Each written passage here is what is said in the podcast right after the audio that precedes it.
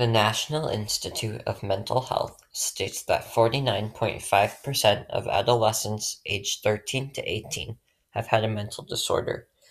They also said that 13.3% of individuals aged 12 to 17 have had a major depressive episode in the last year, and an astonishing 31.9% of individuals aged 13 to 18 have had an anxiety disorder. Mental illness has become a major problem among teenagers in recent decades. While mental disorders were still seen in the 50s, when The Catcher in the Rye was set, they were treated very differently. The Mental Health Foundation says that ignorance about mental health was very common in the 1950s, and therefore there was fear and extreme stigma surrounding it. They also said, quote, People with mental health problems were considered lunatics and defective and were sent off to asylums. Insanity was thought to be incurable and there was no incentive to treat it.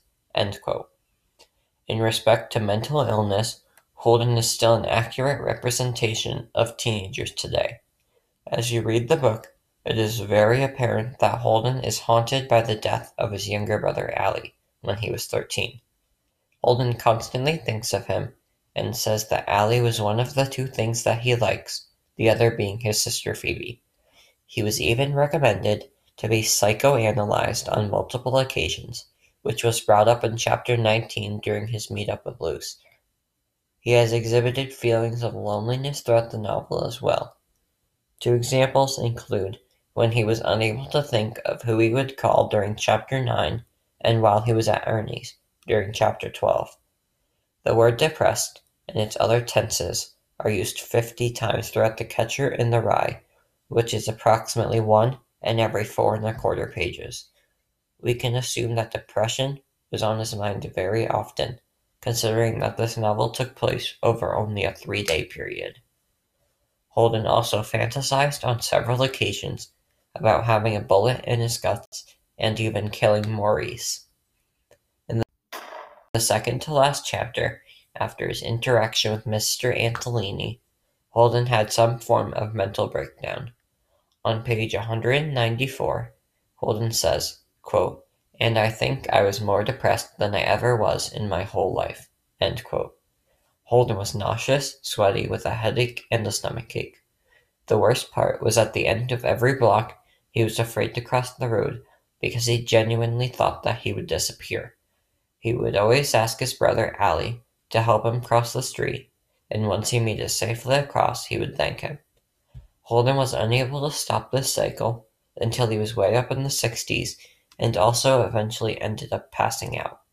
In respect to the intensity of mental illness, then Holden wouldn't be able to be compared to a teenager today. The American Psychological Association said that two studies taken of children and college students showed that typical school children in the 80s had reported more anxiety than child psychiatric patients did in the 50s. Psychologist Jean M. Twenge stated, quote, and the results of the study suggest that cases of depression will continue to increase in the coming decades as anxiety tends to predispose people to depression. End quote.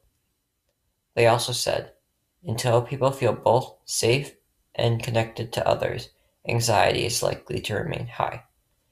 If school children in the 80s had higher anxiety levels than child psychiatric patients in the 50s, and the anxiety level has risen since the 80s, then Holden's anxiety theoretically shouldn't be able to be compared to current teenagers. Unfortunately, the problem isn't getting any better either. The American Academy of Pediatrics stated, quote, These numbers have been rising steadily.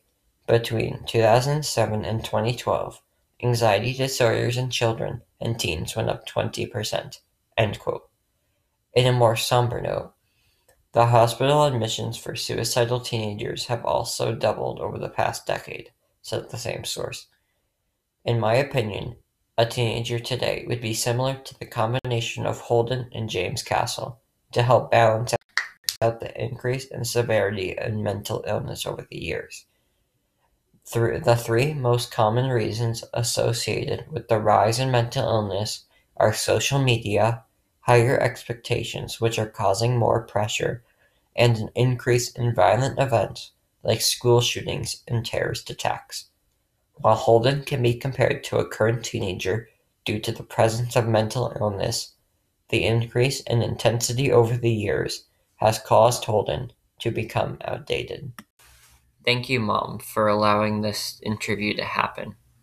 You're welcome.